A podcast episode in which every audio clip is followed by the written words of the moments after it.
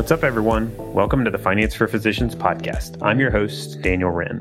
Join me as we dig into what it looks like for physicians to begin using their finances as a tool to live better lives. You can learn more about our resources at financeforphysicians.co. Let's jump into today's episode. What's up, guys? Thanks for joining me again. I uh, am excited to talk today about a pretty big topic. It, it comes up, seems like it comes up quite a bit, uh, either in my work with uh, with planning clients or just in general. Seems like a kind of a hot topic. And so the topic we're going to cover today is when you're married, whether or not you should combine your finances and maybe a little bit of, about what that looks like. So I'm excited to talk through this today. I know lots of different opinions on this and uh, and we'll kind of talk through what that might look like. So let's jump into that now. Okay, so we're going to talk about managing finances as a married couple. And so we're, we're assuming you have uh, tied the knot. You're you're married. You and your spouse are um, in it for the long haul. And you know, there's if you're early in on the game here, uh, you know, usually at the very beginning, there's sometimes there's a question of whether or not to combine finances, and you kind of knock that out on the front end of you know pulling things together. Other times, I think uh, people just have a lot going on and they just kind of keep things separate, um, just haven't gotten around to it or whatnot. Uh, that's a common situation. And then in other cases, you you maybe you do work through that thought process and you're like, no, we're going to keep things separate, and um, you, you you're on down the road and and moving on with life. So we're going to talk through um, what the pros and cons are of combining versus not combining, and maybe what that might look like for your marriage. So I think, first of all, maybe we start with what are good reasons for separating finances? And I've had this conversation quite a bit with people uh, or couples in, in my work. And it seems like, and even I've thought of these things myself uh, in my own finances, but I think the big reasons that come up uh, for people um, wanting to keep their money separate.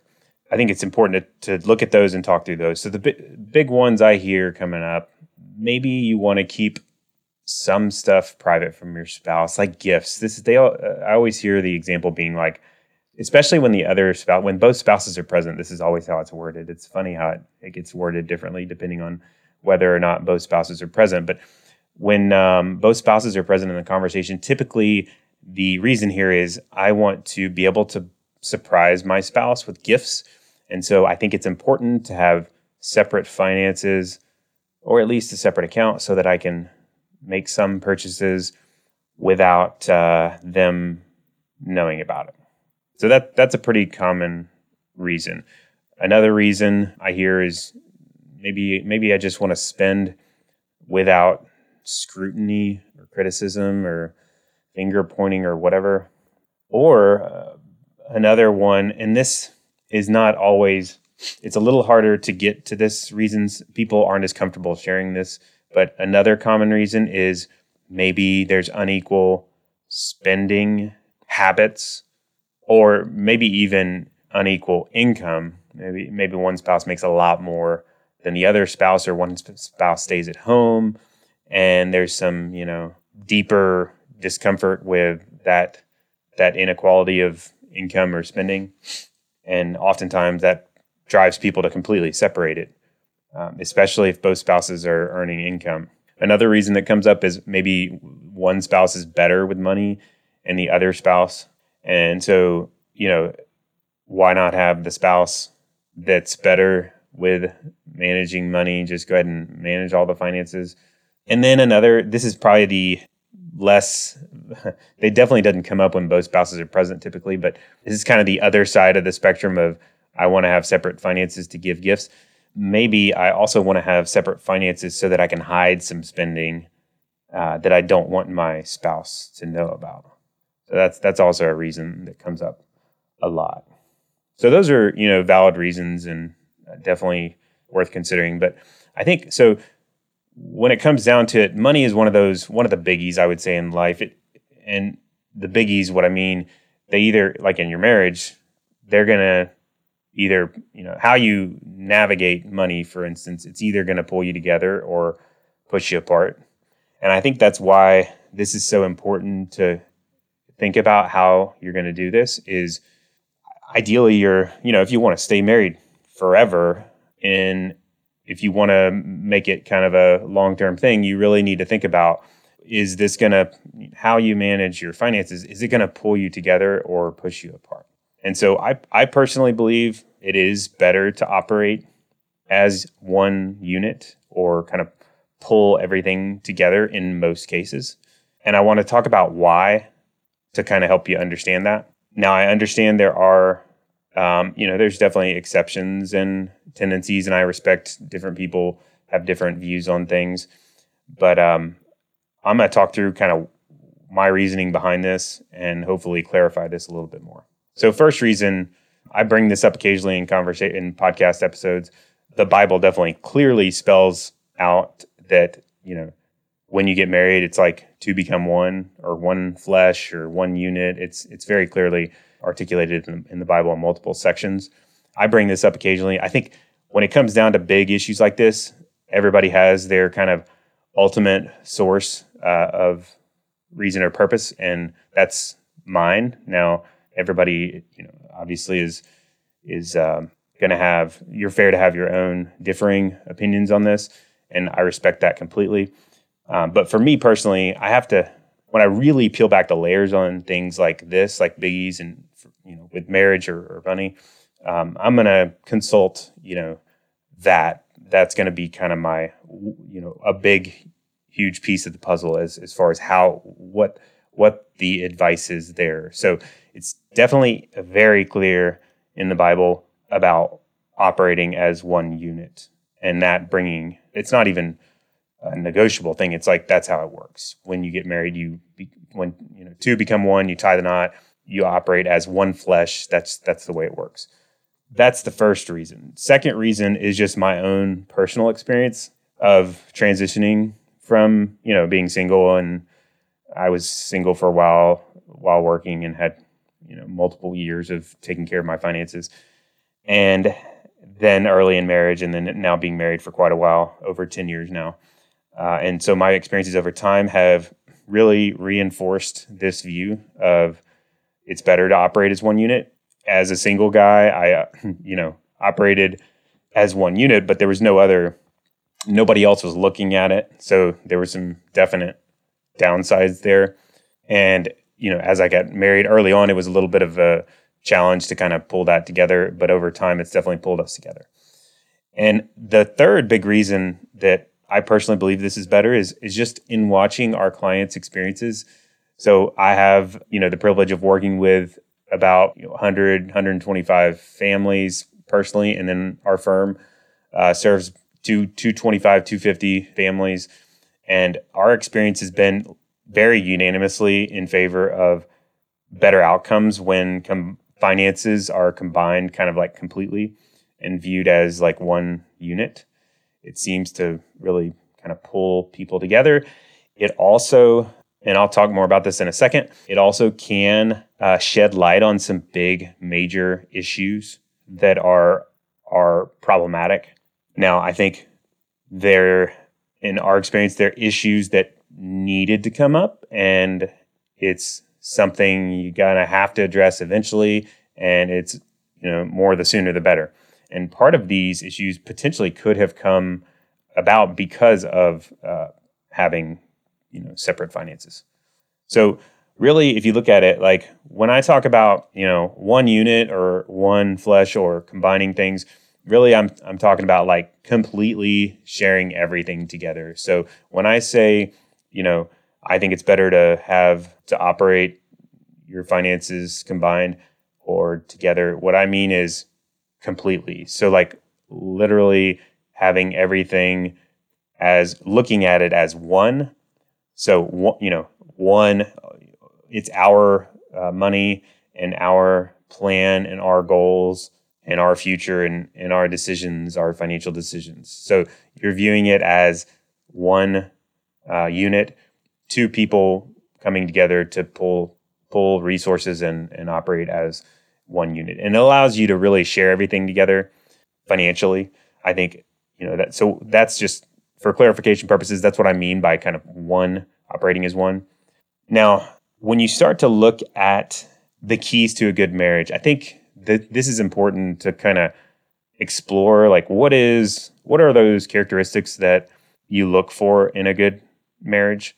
And going back to some of the issues I alluded to earlier, uh, when finances are separate, it makes it a lot easier and allows for some of these these big you know issues to be kind of flying under the radar. It allows you to dodge some of these these big issues I'll talk through, and it, it really can cause some major problems. But the keys to having a good marriage, first of all, you know, everybody knows these, but you know you got to be communicative. You have you got to have a very open, conversational, or you have to talk about the big issues. Really, is what what it comes down to.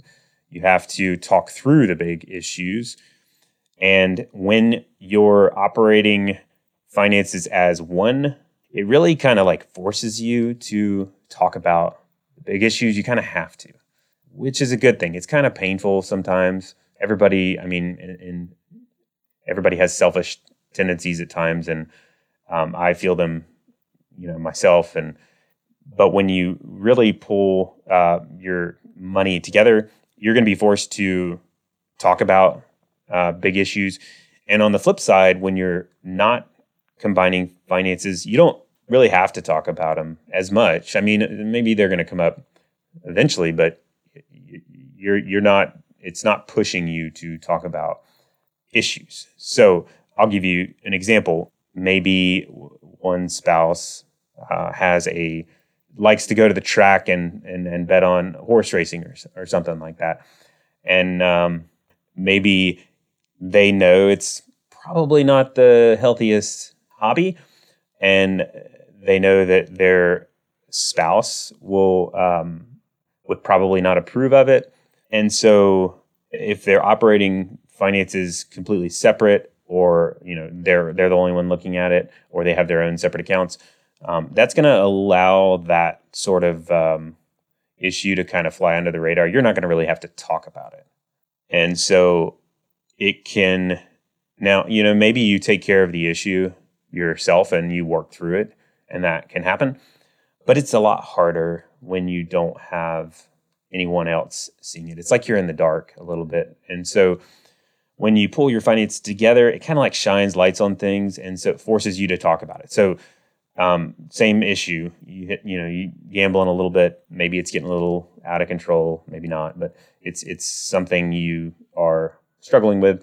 And when you, as soon as you combine finances, you're going to be um, it's going to come up. I mean, they're going to this other spouse uh, is going to see it, and it's going to force conversations. They'll be painful potentially but it's going to force you to address those issues and work through them much sooner than otherwise because the light was shined on them.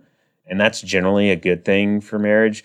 I think my uh, experience with marriage is that it's it's unreasonable to say there's not going to be issues. It's just more about like what are your flavors of issues going to be. You're going to have like and even big things like you're going to run into major problems. Um, it's more about like how you're addressing them and or if you're even talking about them in the first place. And so operating as just kind of like one household unit financially, it's going to bring these topics definitely to the table much faster. The second big thing, if we're looking at like good marriages, characteristics, transparency is a big deal, and which breeds trust. So transparency and trust kind of all uh, together. I mean, I think everybody would agree that's a good thing for marriage. And so when you uh, operate as one unit, it's kind of like so going back to some of the reasons you might not operate as one unit, uh, people will often say maybe one spouse spends too much money, or maybe we don't see eye to eye on things. And so often what happens is the spouse that is voicing these concerns, like, I am uh, better with money and the other spouse spends too much money. It can be really, when you peel back the layers, it's like, I don't trust them to uh, manage the money. So it's really when you're transparent with your finances, you're in a in a lot of the ways saying, I trust you. Whenever you reveal all your stuff to anyone, it's an act of trust. And so whenever you hide things, it pulls you away from trust. And so operating as one unit, it's basically saying I'm completely transparent, like all my stuff is here, it's together, you know everything I know. And it pulls, it, it breeds a trust, trustworthy and, and sort of setup. Whereas if you're separating them, it can cause, even if there's no issues, even if there's no uh, problems happening, when your finances are separate, it's going to be um, opaque you know the opposite of transparent you're gonna your mind might just go there like i wonder what they're doing with their money. Or you know if your marriage starts having trouble you're gonna say well I'm, you know maybe they're seeing someone else or you know spending their money on that. And i just i wonder what what's happening there. And it can it can really um, cause problems there. Um, and so ideally you have that transparent setup. And then there's the accountability aspect. So and these all kind of go together. But when you um, share your stuff with someone and you're talking about things and you're everybody has their challenges, like the the gambling thing, like everybody has their stuff. I mean, nobody's nobody's perfect. In fact, we're far from perfect. And so when you have those issues, if if you're um, sharing everything, it's there. If you're sharing everything and, and you're, you're also doing it in a loving way, there's going to be accountability that comes with having uh, you know a teammate you know when you're operating with your spouse. And they're going to help you to navigate some of the tricky aspects of life. And so if say for example you're you know you're a spender and so one view would say well if if i'm a spender then maybe we need to keep finances separate because I'm going to cause problems. Uh, it's going to cause problems if we combine finances because my spouse is a saver. And so, why not let my spouse have their accounts separate so that they can do their saving thing? And then I'll have my account separate so that I can do my spending thing. I make my money, they make their money. And that's going to allow, it's going to restrict me from spending, you know, their money. That makes sense. I mean, it sounds sounds reasonable. But the problem is you're coming from a stance of their money, my money. And also, there's not really much. That's kind of like acknowledging I'm a spender and I'll always be a spender. But another way to look at it is, well, um, you know, maybe I have spending tendencies. I'm a spender. My spouse is a saver. But what if uh, by combining the aspect of sharing things and talking about it actually makes me less, uh, you know, less of a spender. Um, I am improved or a better version of myself because of the fact that that someone else is looking at my finances. And also I myself know that someone might even be looking at my finances. And that helps me to kind of think a little bit more about it. Because a lot of times when you're a spender for example you just sometimes you just need a little tiny thing to help you make a big improvement. And, and that might only just be like somebody else might be looking at my fin- finances and seeing what I'm doing. So um, there's two views on all this stuff. I think accountability is a very good thing when you is as long as you're doing it in a loving manner and not and accountability. You know, you can easily slip into like finger pointing, so you don't want to go there. But accountability definitely will help um, in a marriage, and I think most people would agree it's it's a good thing. And then there's the equality aspect. When you're pulling your finances together and you're operating as one unit, it kind of like helps dissolve some of those natural issues. So going back to some of the reasons I mentioned why people maybe don't combine finances, big one that comes up is my spouse makes more money than I do. I make less money. And so that can be, you know, a challenging topic. And when when you operate finances separately, and especially when you're completely separate and it's like you spend your money, I spend my money, um, it can it can amp that up even. It can make it worse. Whereas when you're operating, you just say we're going to combine everything and we're going to look at it as our money, it's kind of like saying to your spouse, like, you're valued, you're an equal, you, basically, you're an equal shareholder to everything. So we're, we're 50 50, you know, in on this. And we'll give, you know, view it as if we're, you know, one unit and we both, you know, we contribute different amounts, but it, it's, it's not, it's not, uh, you're not slicing the pie based on your con- contribution percentages. So when you separate finances, it can amp up, you know, make worse those concerns about are we really equal here? Like, are they better than me because they make more money? Uh, are they, am I undervalued? And those are common things often people don't talk about, but they're definitely, they're normal. Uh, but when the question is, how do you, how does it affect this? So I think when you pull the money together, it says to your spouse, we're a team and we're equal. It doesn't matter that one you make more, I make more, or you spend more, I spend more. We're going to view it as one either way, and so that's a non-issue. And I think that helps helps to establish more equality in your marriage. And I think the last big one I'll point out that is a good characteristic of marriage is just compromise. Compromise is not easy. It's uh, you know, everybody wants to get their way like completely. Um, I'm guilty of that, especially I'm a very um, hard-headed dude, but it's something that you have to have in marriage is good compromise. And so when you operate finances separately, it's it's a lot easier to just kind of skip the compromise and just do your thing and operate how you're going to operate. And you don't get to work out that compromise muscle. It is kind of like a muscle.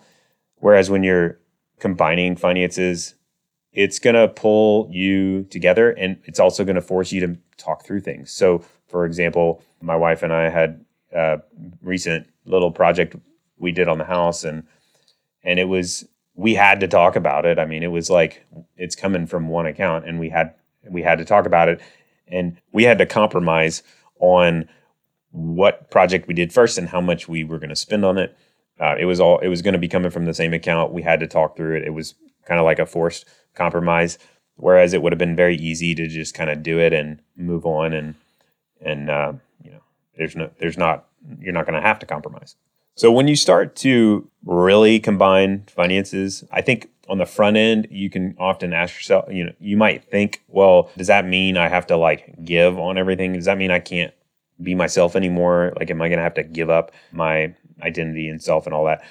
I don't think that's the case. I could see that's that's definitely what you're going to think on the front end, but really, in reality, you're not, you know, being forced to be identical to the to your spouse. It's more just like you're to find your unique strengths and gifts and bring those to the table and share responsibility. And it's more of a divide and conquer setup.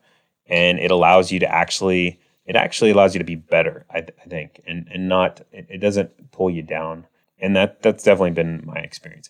So if we're, if we're talking through, this is kind of big picture, a lot of ideas, but I think I, I think it might be helpful just to start to look at what some action items might be um, if this makes sense to you um, and combining finances, pulling pulling finances together, operating as one unit, if that makes sense to you, we'll talk through some some action steps that that might help you um, start to go down that road.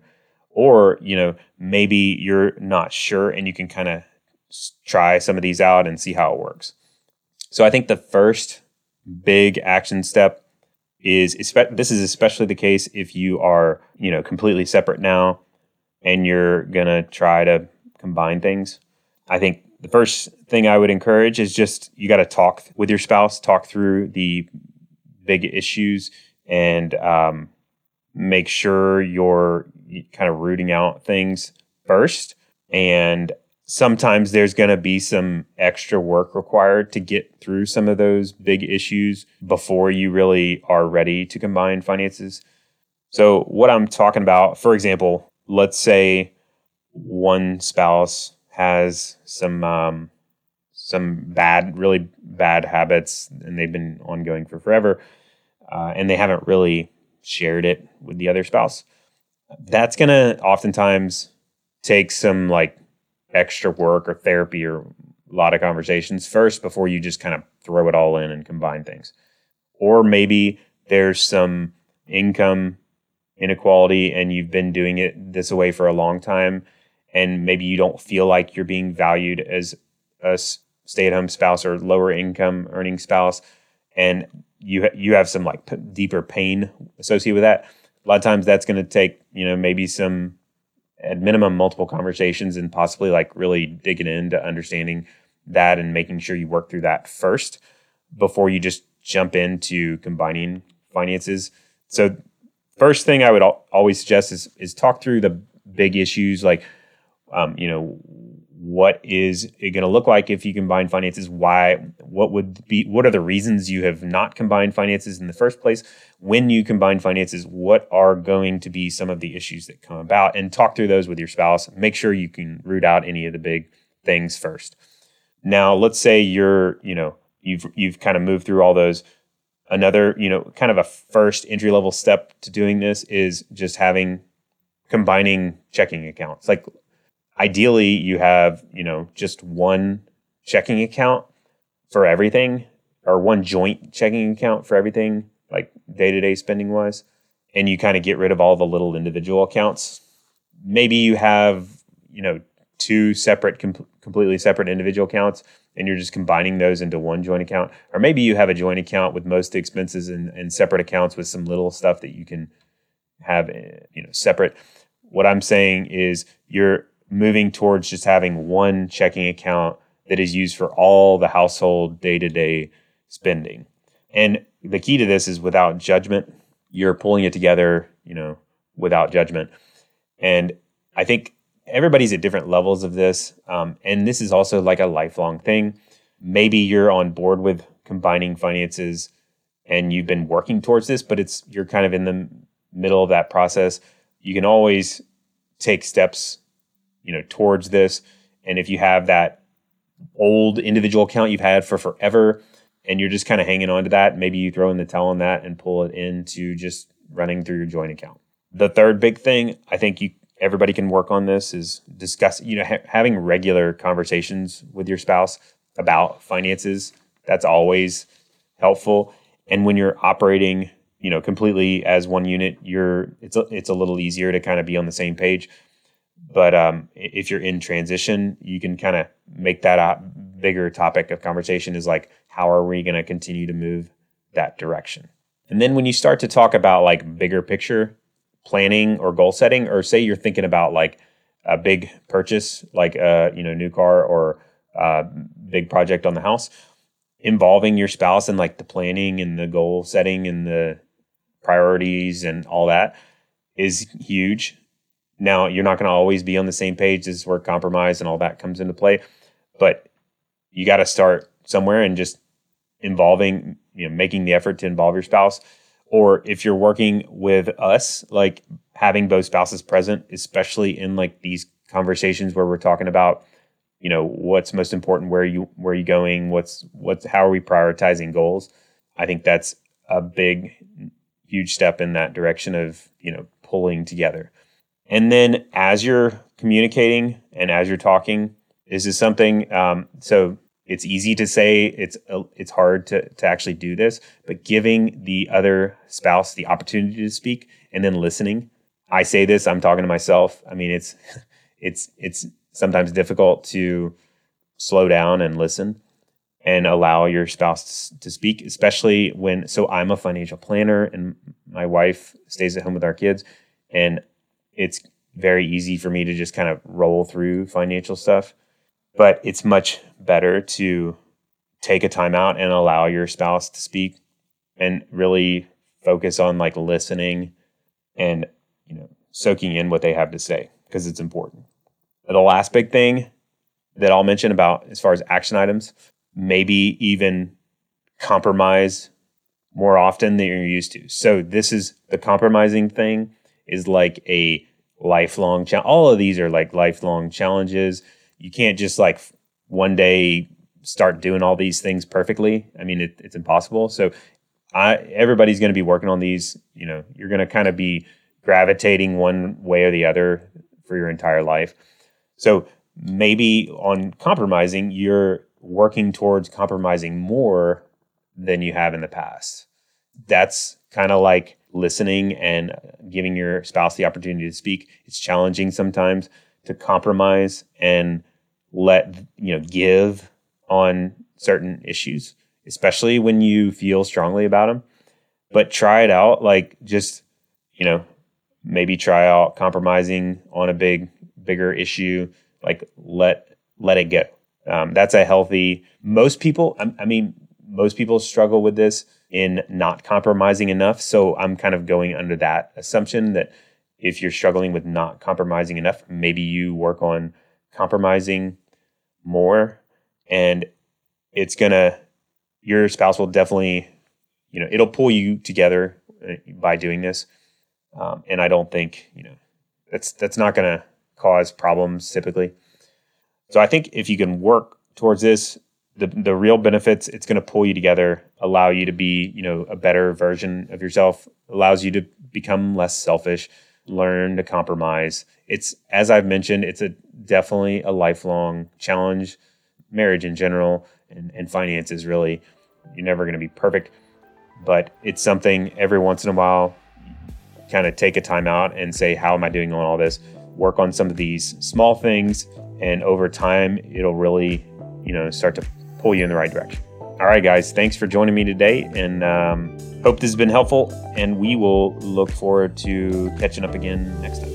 As always, thank you so much for joining us today. If you found this valuable, please give us a review on iTunes and share with a friend.